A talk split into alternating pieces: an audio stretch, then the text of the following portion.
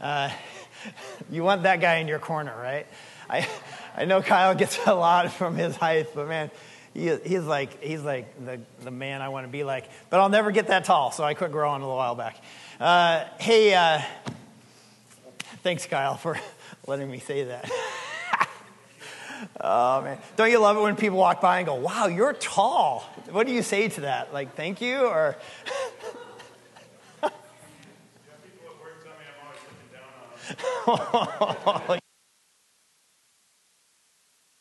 yes, I love it.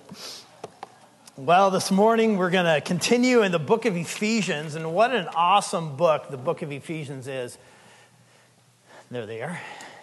And uh, we're, we're just into the first chapter. If you've joined us for the, the last uh, few Sundays, we started the book of Ephesians at the beginning of the month, and we're going to keep going through it until we're done. And so, verse by verse, Hopefully, somebody handed you a journal this morning, and these journals are something that has a lot of the, the stuff of epic life in them, but also uh, they have uh, places to take notes, uh, places to write things down so that you can come back next week and add to those notes because we're not just going some topic to some different topic.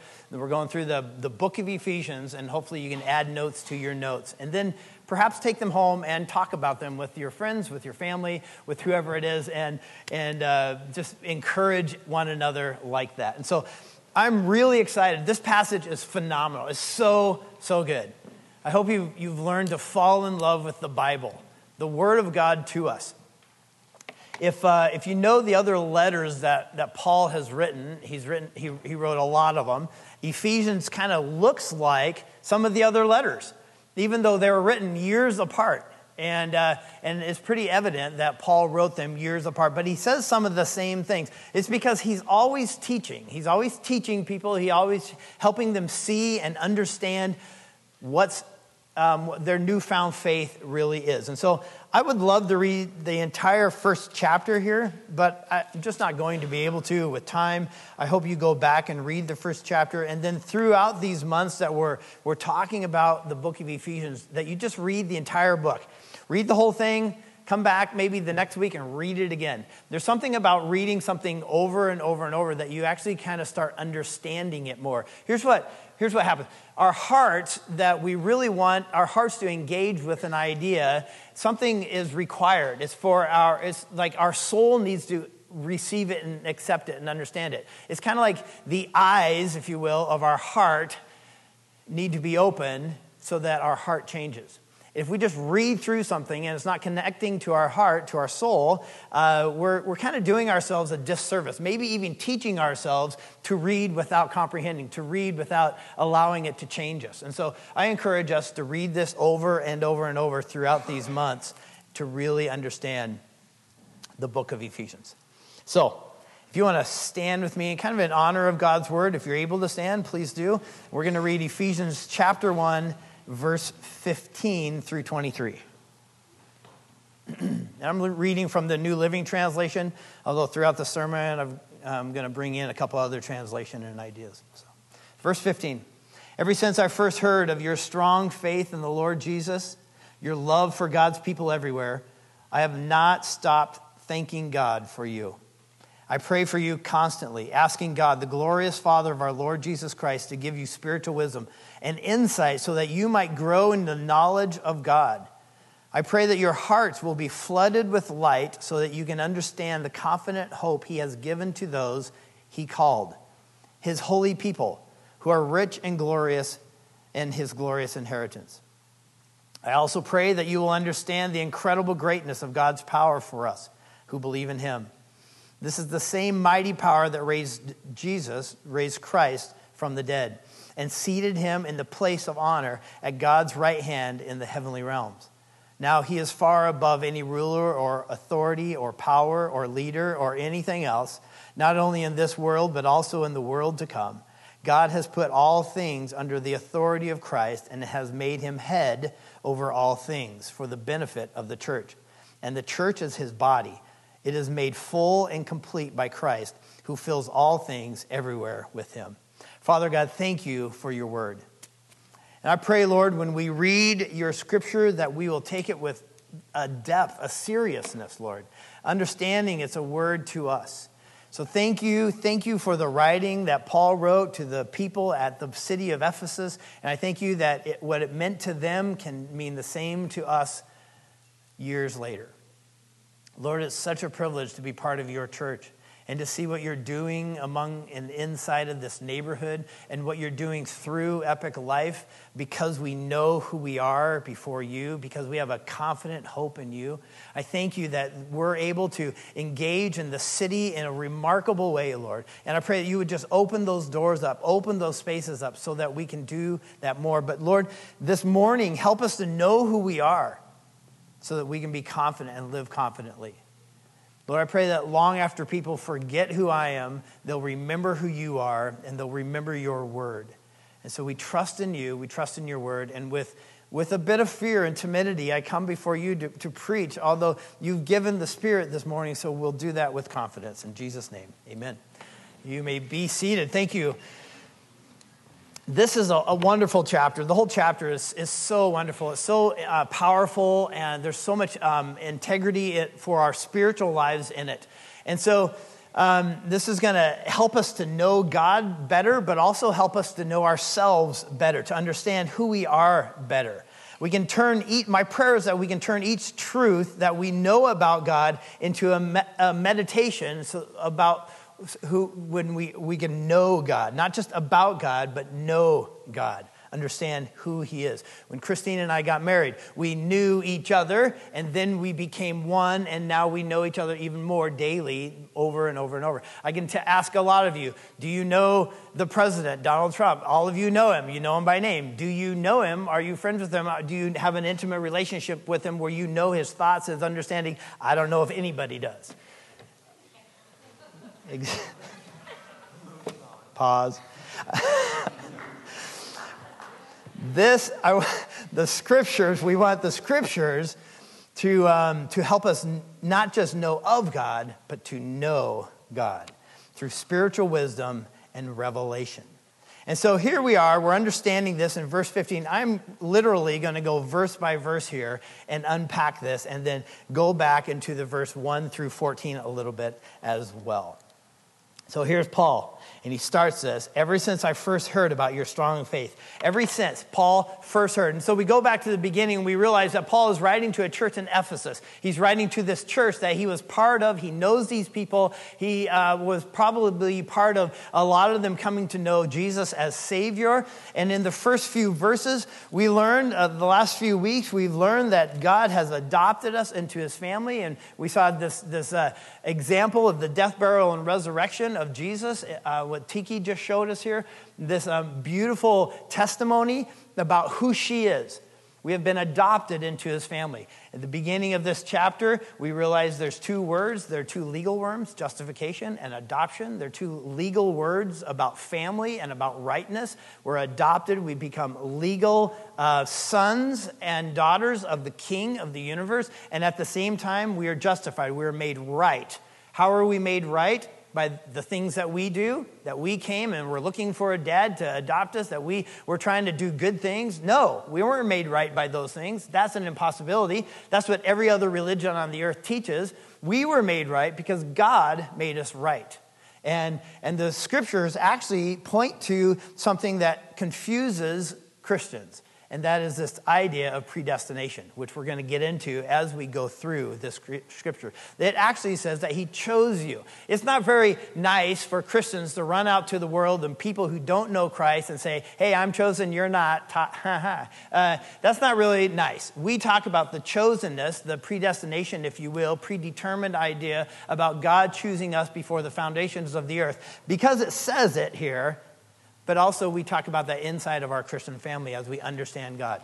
At the same time, we realize that as we believed, so as we mix together the predestination and the choosing of God for us and us believing in Him, we mix that together. God comes up and He not only adopts us, He justifies us, and He stamps us with the Holy Spirit. He gives us proof that we are His. And last week, or two weeks ago, we talked about the, the Holy Spirit and that stamping. Um, like, like Jesus wrote his name on the bottom of our foot. If you've seen Toy Story 4, this, this ownership. Like he's like, he has purchased our freedom, he has purchased us, and we are now his.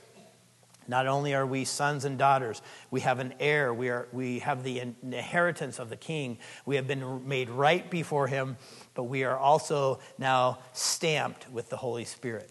And what Tiki was saying is beautiful. That testimony is beautiful because in her soul, in her young soul, she has realized that the Holy Spirit is there helping her and, dry, and pushing her and encouraging her to be baptized, testifying in front of the church. That's the Spirit of God at work in a young life. So, so beautiful.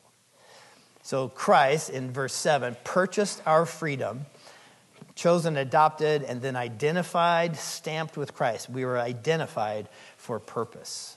And I pray that this passage then will show us even more and give us more confidence of who we are. I believe that if we understand, the conf- we understand confidently who we are, we're able to live in confidence as well. Without the fear and trembling that, that people, humanity around us given. Without thinking, oh, I better not say anything, do anything, step into that, that God's calling me, step across that line of fear and into the miraculous, into the unknown. I better not do that because but if we know who we are, we're able to step into those places where the miraculous exists. We're evil, even able to deal with intense hardship in our lives and make it through it because we know who we are.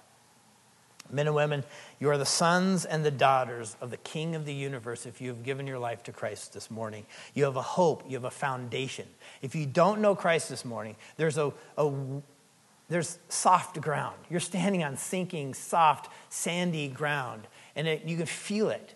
There's no hope, there's no security in that. So, Paul is writing to, um, to holy people. He's writing to the church. I'm just going to talk about this word uh, that he uses, and it's actually um, in verse 18. He says, his holy people who are rich and glorious in inheritance. And he also says in the beginning that he's writing to God's holy people, to the people of the church. I'm writing ever since I heard of your strong faith in verse 15 in the Lord Jesus and your love for God's people everywhere. And so that word people is actually the word saint. It's, it's, this word saint, and we translate it into the word people, uh, maybe uh, uh, men and women, uh, church but it's really the word saint. And that word saint is very, very important for the evangelical church, for the, for the church to understand. And I say that, and you'll understand why in just a moment. The word saint is, is really uh, talking, it's, a, it's always used in the scriptures, it's always used as a plural word, except for one time, but the, the words around it make it plural as well. So it's always talking about a group of people that have been set apart. The word saints, or that word people, is really this word uh, that talks about a group of people set apart for the Lord, for his kingdom, and who re- retain godly character. Paul is writing to saints. In some uh, uh, faith backgrounds in the Christian faith, uh, saints are only people who have died, and uh, miracles can be attributed to them, and then they are sainted by um, leaders of the church, and, and saints are only in heaven. But the scriptures really point that, that that does not exist in the scriptures. The scriptures point out that saints are on earth and in heaven. In fact, as we as Christ followers, we are all saints.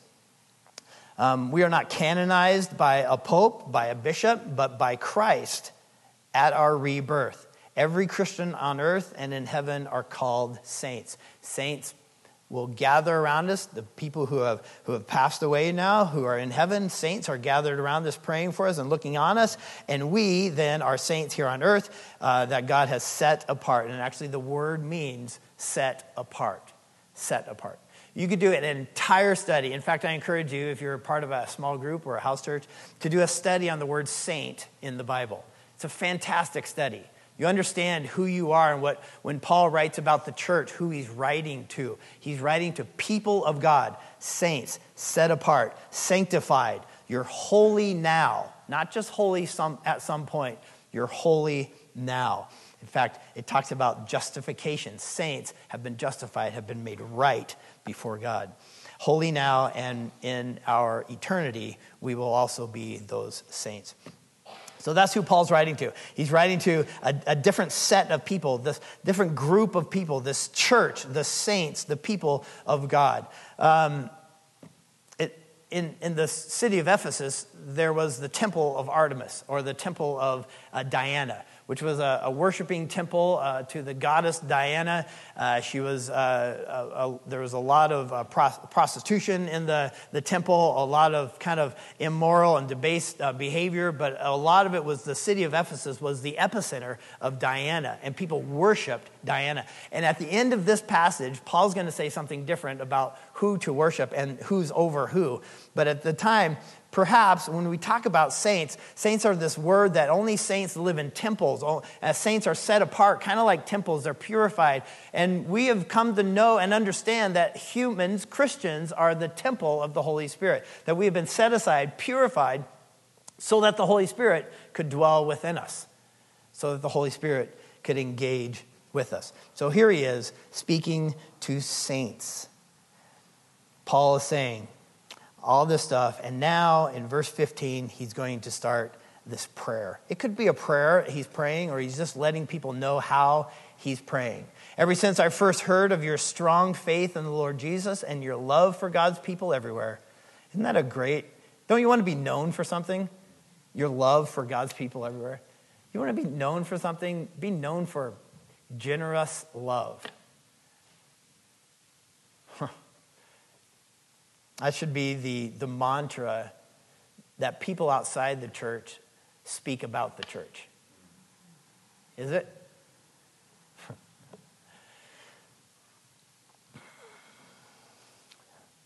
so he pauses here and he says, This I know of you. I've heard of your love for God's people everywhere.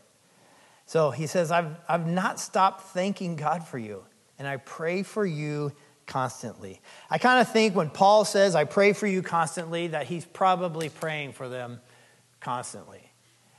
Unlike sometimes we say, Hey, I'm going to pray for you, and then we forget about it until next time we see them, and they're like, Hey, I want to tell you about an update. Yeah, I've been praying for you. Mm. Forget. And so I think Paul, maybe he meant that he's praying for him constantly. I can imagine Paul, maybe in his prison cell, maybe because he didn't have anything else to do but write letters and pray, that he was praying and he was remembering these people and he's thinking to them, wow, think about the love they have. I just heard that they have, they have given um, a lot of, of goods and helps to the, to the people in Jerusalem, to the poor. Uh, the love that these people have is phenomenal. That can only come from the Holy Spirit. And so he's praying for them. He's actually praying for them. And so in verse 17, he starts talking about this prayer and, and helping them understand what he's praying.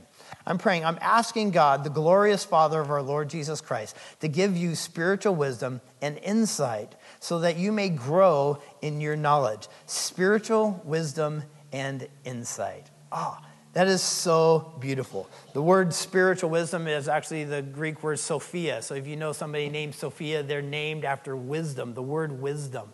This idea of, of, of, of knowing, of insight, of, of realization, of maybe uh, not just knowledge, but understanding something deeper that it moves our soul and we can look at something and remove the veil. And sometimes we, we just see things and we just are knowledgeable about things, but when the veil is removed, it kind of changes how we act and how we behave and the way we interact with others, right? And so this, this word Sophia, or the word wisdom, is linked together with the word revelation or apocalypse, right? That's the, that's the Greek word is apocalypse. And so, which really means an unveiling, a knowing, knowing what was unknown, an insight into things. I'm asking God, I'm praying to the glorious Father of our Lord Jesus Christ to give you spiritual wisdom, not just man's wisdom, but spiritual wisdom, driven by the Holy Spirit, and insight that you may grow into your knowledge of God. And that insight is actually revelation and understanding and unveiling of what was unknown. Have any of you wanted in your life to know just a little bit more?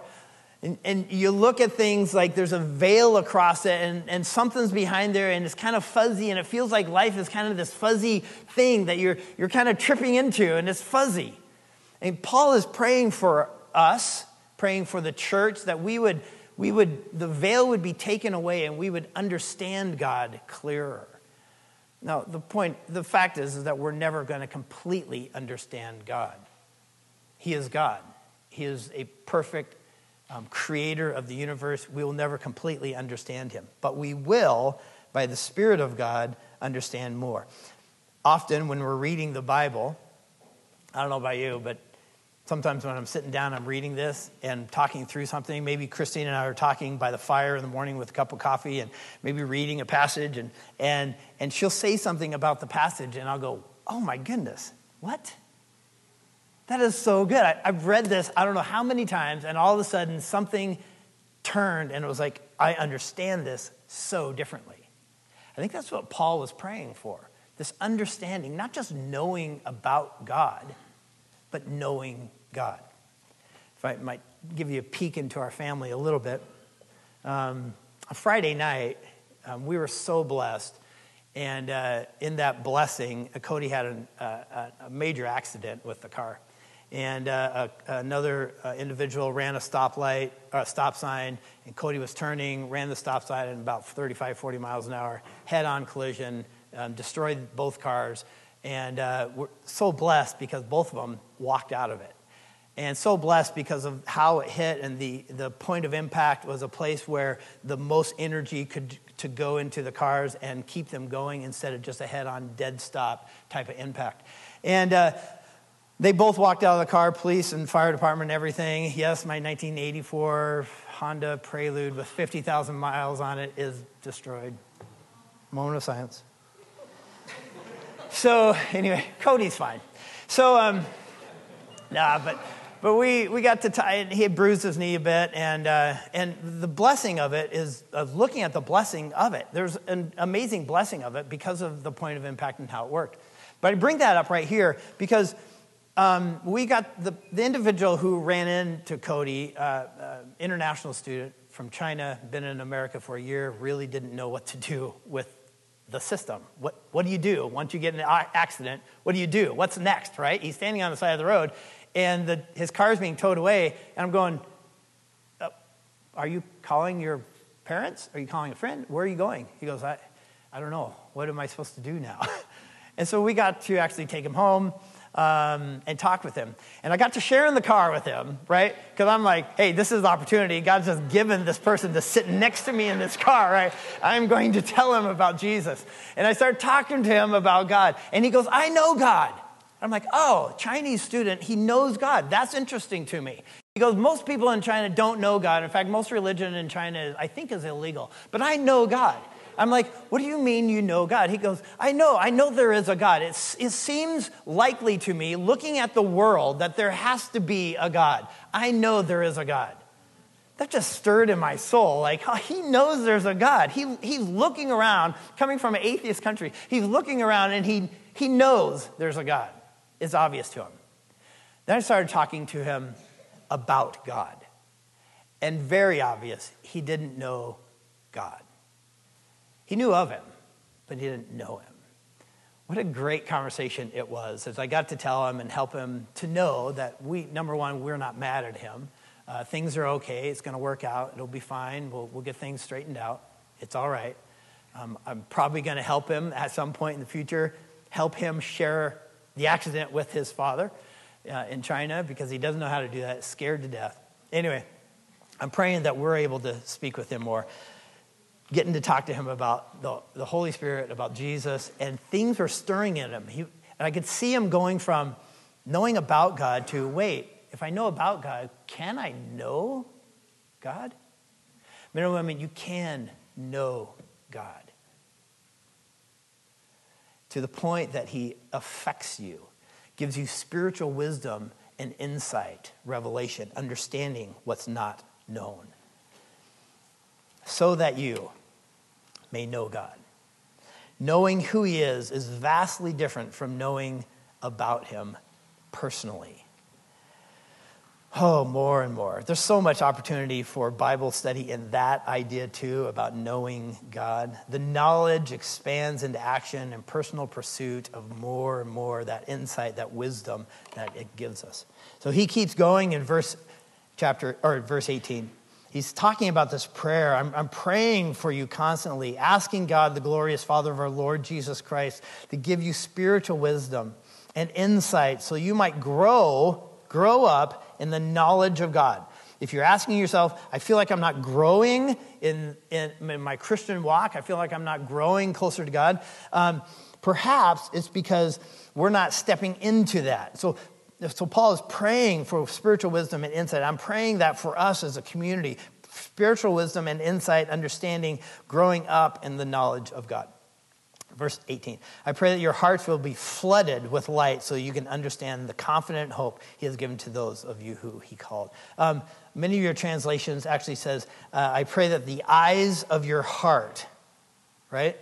Some of yours says that uh, or the light will, will come in. Hearts will be flooded. The eyes of your heart. So Paul is taking this idea, the physical eyes and the physical heart, except everywhere the word cardia, the Greek word heart, is used in the New Testament, there's 80 times. Every time um, uh, it's, I'm sorry, there's 800 times, a little different, 800 times that the word cardia is used. It's, it's, it's very seldom is talking about the actual physical heart. It's talking about this this place, this soul, this, this place of understanding, of realization, this place of, of changing, uh, a place where, where we are burdened. Um, things things kind of sit in our heart, our soul, right? And so he's talking about the physical eyes connecting with the soul, the things we see connecting with the soul. And so Paul is praying that, as the New Living Translation says, that the, uh, the our, our hearts would be flooded with light. Christ's light so that we can understand the confident hope that he's given to those he's called, his holy people, his saints, who are his rich and glorious inheritance, his saints.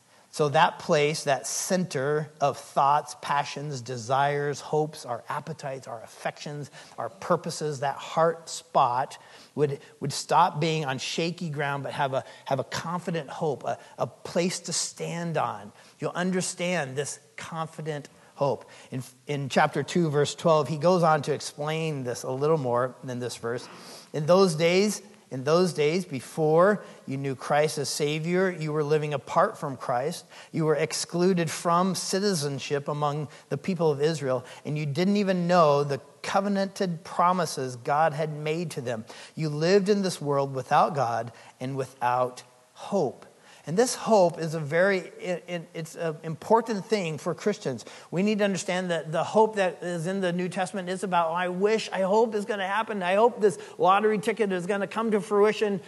I hope that this thing is going to, you know, this, this hope thing. I wish, I wish, I wish. That's not what he's talking about. Uh, the word hope is never used like that, actually. It's always this confident, this sure expectation this, this confident hope that I know this is going to happen, so my path to it can be full of confidence, right? I know this is going to happen, my path to it is full of confidence.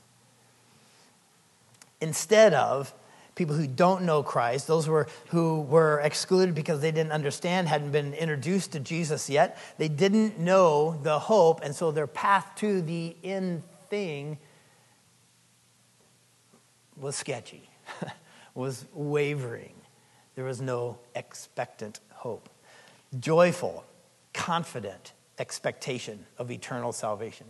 This is the difference. You know, the, um, I'm, I'm really right now in, in just this world, I'm really having a difficult time with entertainment. And not because I'm addicted to entertainment, because, but because I see what entertainment is doing to us. And it's just in the past hundred years, really, that this entertainment thing, and when I say about entertainment, I'm not just talking about movies, if it was only about movies, right? It's this right here, constantly, constant, just constant um, entertainment, constantly. And it's, it's really, I'm really seriously concerned for our world, for our, our humanity constantly entertained so that we take this constant entertainment right here constantly. We don't do great things, wonderful things. We have dreams and visions, but we can't get past this constant entertainment right here. It's blocking us away from so much, it's separating us from so much, from people, right? Constant. And it's kind of there's something in me that's like, ah, I, I hate this. At the same time, I, I love to know what's going on in the world. I love to interact with other people. I, I'm drawn to, to um, entertainment. I'm drawn to that. But this, part of the reason that it, it concerns me is when the Bible talks about an eternal hope, that we have an eternal hope of salvation, we are, our minds are a bit adulterated because of the entertainment we watch that have, has in, in the, uh, in the pursuit of entertainment, we have a fictitious world talking about eternity, where our minds now are going into this world that eternity is just fiction, it's just a movie the fantastic things about God. Movie after movie after movie after movie, right, is a fictitious future world of eternity. And I'm worried that passages like this, that we are looking at the Bible, and he's saying um, a confident hope of in eternity can kind of hit us, well, eh, I mean, maybe. Maybe it's all about us living here now. Maybe it's just about what I can feel and engage with here and now. And that, that, that eternity, perhaps it's there, perhaps it's not. It seems like a fiction. It seems weird. It seems made up. And it's only within the last, I don't know, 100 years that this thing is becoming more and more and more because there's so much um, grabbing at our senses. So I want to encourage us as we as we let our kids watch stuff, as we watch stuff ourselves and engage in, in fiction and entertainment, that we keep in the back of our mind a couple things what, what this is um, blocking us off from achieving what God's calling us to, maybe, but also just that, that mental um, dance that's going on in our head about the, the reality of the hope of eternity, eternal salvation with Christ. That there is a, a real eternal salvation in Christ. And if we believe in the Word of God, that's what it says over and over and over. At the end of this, it talks about his holy people are his rich and glorious inheritance. And in that passage, um, scholars kind of go back and forth with is this God's, uh, the inheritance, uh, that we are Jesus' inheritance, or is it about our inheritance? And it could be both ways. Uh, both ways actually make sense for us, and we are the inheritance of him. Verse 19 I also praise, pray that you will understand the incredible greatness of God's power. I just want to hit these two verses really clearly for us so that we can live differently if we have been identified with purpose, we can live in confidence. I also pray that you will understand the incredible greatness of God's power for us who believe in Him. The incredible greatness of God's power. What power is that? What power is that? Is it the creative power of the universe?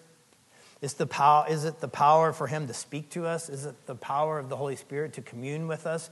Um, what is this great power? The, the greatest power. The greatest power. Well, here, here it is. The greatest power, which we don't even understand how great this power is. This is the same mighty power that raised Christ from the dead. He used the word Christ very poignant, pointedly there, not Jesus. Christ is, means uh, Messiah, the Messiah who came for us, who died at the right time, shed his blood for us, and then was raised again. This is the same mighty power that raised Christ from the dead and seated him in the place of honor at God's right hand in the heavenly realms. This is an incredibly important um, sentence, these two sentences. If you want to memorize something, memorize this. Get it into your mind so that you can walk and understand the power we have in Christ. That it was the immense, great power to raise Jesus from the dead and then have him ascend to be with God. The, the connection between the physical and spiritual and eternal world, that great power is phenomenal and beyond what we can even imagine. It was a great power that God had to exert. He exerted this power. Like, like God had to, like he stepped in and worked in this power and this power to raise Jesus from the dead, to do the, the miraculous, to do something un, unbelievable, to engage the spiritual world with the physical world and turn it into something beautiful and send God and send Jesus to God's right hand. This is an intense power, an intense power that he did for the Messiah. That same power is somehow alive in us. And all of us sit here going, hmm, because we can't comprehend this power. We can barely comprehend a risen Savior. But that kind of power being part of us, what could that even mean? How could that even, how could I even live life in that power? Wouldn't that just completely wreck me? Or, or I don't even understand what does it mean for my next steps in life? What is that power? That power is, is may, perhaps unknown to us, perhaps uh, something that is, when, it, when it's said to us, we're not going to completely understand or comprehend, or perhaps we can't.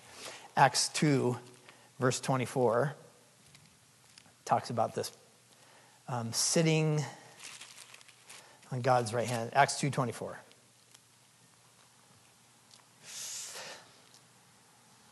Um, this is talking about Jesus. Um, with the help of lawless Gentiles, you nailed Jesus to a cross and you killed him.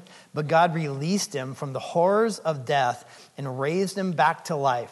For death could not keep him in its grip. Death itself isn't even powerful enough to keep Jesus. We understand the greatest power against us on earth, the greatest power, the greatest thing we fear is death. It's the greatest power. It is final, right? It's final. It's done. You die, you're done. I don't know anybody who they've died and a week later they weren't done. It, it's, you die, you're done. Of course, we can bring people back to life supposedly within a few minutes or something like that. But, but death is that, that great thing that we are afraid of, right? It's the, the great thing.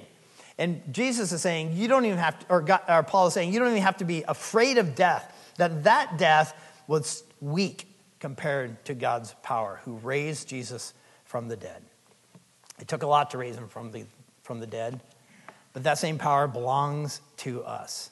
His work through us, through the church, and even more through the church. Think of the, the power and the effectiveness that we can have as a church in our community and in our world because of the body of Christ. It is personal as well. When God calls us into something, if we know the end point, there's no way we can fail as we step towards that end point if He's called us to do that. How many of us sit back and are afraid of failure? We're afraid of, of losing it all, afraid of not having enough money, afraid of somebody rejecting us, afraid of death. And we don't step into the power that God has given to us. Well, Verse 22 God has put all things under the authority of Christ and made him head over all things for the benefit of the church, us, the saints. And the church is his body. It is made full and complete by Christ who fills all things everywhere. We are no longer weak, we are powerful in Christ. And Christ is now sitting at the right hand of God um, Calvin says that Christ was invested with the Lord over heaven and earth and entered into the possession of the government that he um, was committed to him. Not only once, but he continues in it until he comes down on Judgment Day. That Christ stands on the, the, the right hand side. What, what does it mean that Christ is on the right hand side of, of God? That means he's working in us. Scripture says that he's working in us from the right hand, that, that there's a, a finality, that he has, he, has, he has done the work that was necessary, and there's a finality he's working in us. And that he's interceding for us. He's praying, he's, he's interceding, praying to God, being next to God, interceding for us, and he's advocating for us. Men and women, if you ever need uh, to, to help yourselves get out of a sinful behavior or addiction, remember that God is Jesus is advocating for us, basically saying, "Hey, I've paid the penalty for that sin. He, you are no longer guilty of that sin. I've paid the penalty for that. Step away from that because of the grace that God gives you, because of Jesus' advocacy for us." And number four, he's doing, he's preparing a place for us. He's saying it is finished on the right hand of God. It's, it's, a symbol of being done. It's the highest favor of God, the power and the sovereignty of the throne of David. He is the king, our allegiance. As men and women of God, we can walk into a confident hope, a confident hope because of the power that we have within us. But what does that have to do with our lives, right? What does that have to do with day by day? Because that's where we live, right? We live in this day by day thing. If, if life wasn't so daily, it would be a lot easier, right? You wake up ne- the next morning and it's like, ah, I just woke up yesterday morning and made coffee and sat by the fire and took the dog out. It seems like this is happening again. and again and again it's so daily it's just this daily thing and and it's so like it's taxing on the soul isn't it how many of you feel that taxing daily taxing right so what does this mean to our daily lives i really think if we can step into this without this happening that we can step beyond it and understand the confident hope that we have it changes every single conversation we have with people it changes every single action we take in this life. Because we know the end point. We're not afraid to this, this place. I've said this a lot. Many of us aren't willing to step across the line of fear. We want to see the miraculous in our world. We want to see that power of the Holy Spirit. But the fact is, as long as we're back here and we're standing on the ground that we've created and we're tilling this soil and we're working this place and it's all firm and I know I can take care of this, the miraculous and the power of God isn't really necessary in our lives. The miraculous, what we want to see is when we step beyond this place, we step out, even in fear, we step beyond the place and step into what God's calling us to. And then we're, real, we're we're relying on the power and the miraculous of God. We're stepping out, right? It's that bridge of faith, if you will. What can a church do when they're relying on the power of God? Well, a, a church like Epic Life can be part of changing an entire city. When I say that to people, or I say stuff like, I want to be part of a church that's changing the, the roughest street in the city, Aurora Avenue. And people are like, good luck with that. Like, I'm not, we can't do it ourselves. We need the power of God to do something like that. And it's the power of God will give us relationships with people. We'll connect some dots. We'll bring this person over. We'll bring this pe- person in. We'll help the city to see that this is a good thing. We'll help other people partner with us. We'll give us energy and excitement and, and a push and ideas and wisdom and revelation to step into something that God is doing already with other churches in the city and, and letting us be part of it. And we will literally be able to look back and go, look how God changed an entire city, maybe the Northwest itself, through a small community of committed people for the glory of God. That just that keeps me up at night. That makes me look at an, a wreck, an accident, and find a way to share the gospel with somebody. Because that kid is going to share the gospel with his parents in a country. There's going to be opportunity. Ah, I'm just looking forward to that. It's so exciting. Father God, um, I know when, when we talk about you and we talk about this hope, there's so many emotions that kind of go into our, our, our minds and our soul. And some of them are because we're coming out of really tough, rocky places and, and we don't know what to do with it, Lord. And, and it hurts and it feels like you've let us down. And some of us don't know what to do with this, this revelation or this idea of this eternal hope and confidence because we don't know what our next step is in life. It's not because we're negative or fearful necessarily. We're just kind of, we just don't quite know.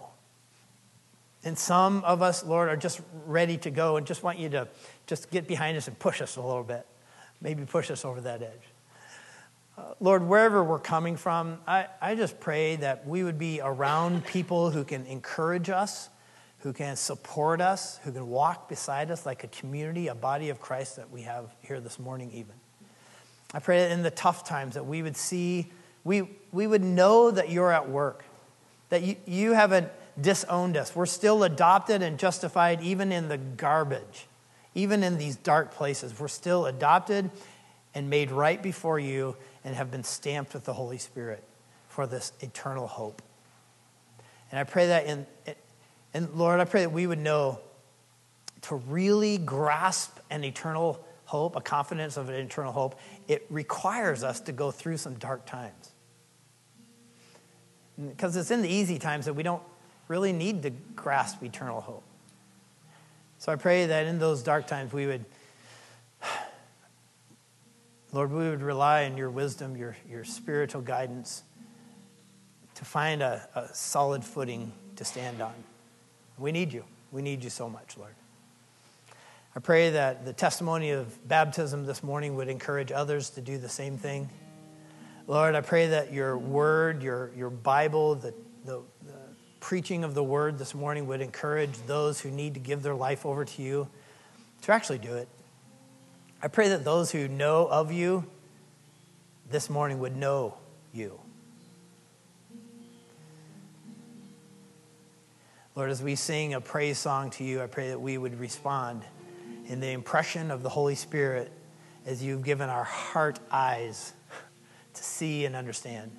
That we would respond to that Holy Spirit tugging on our soul. In Jesus' holy name.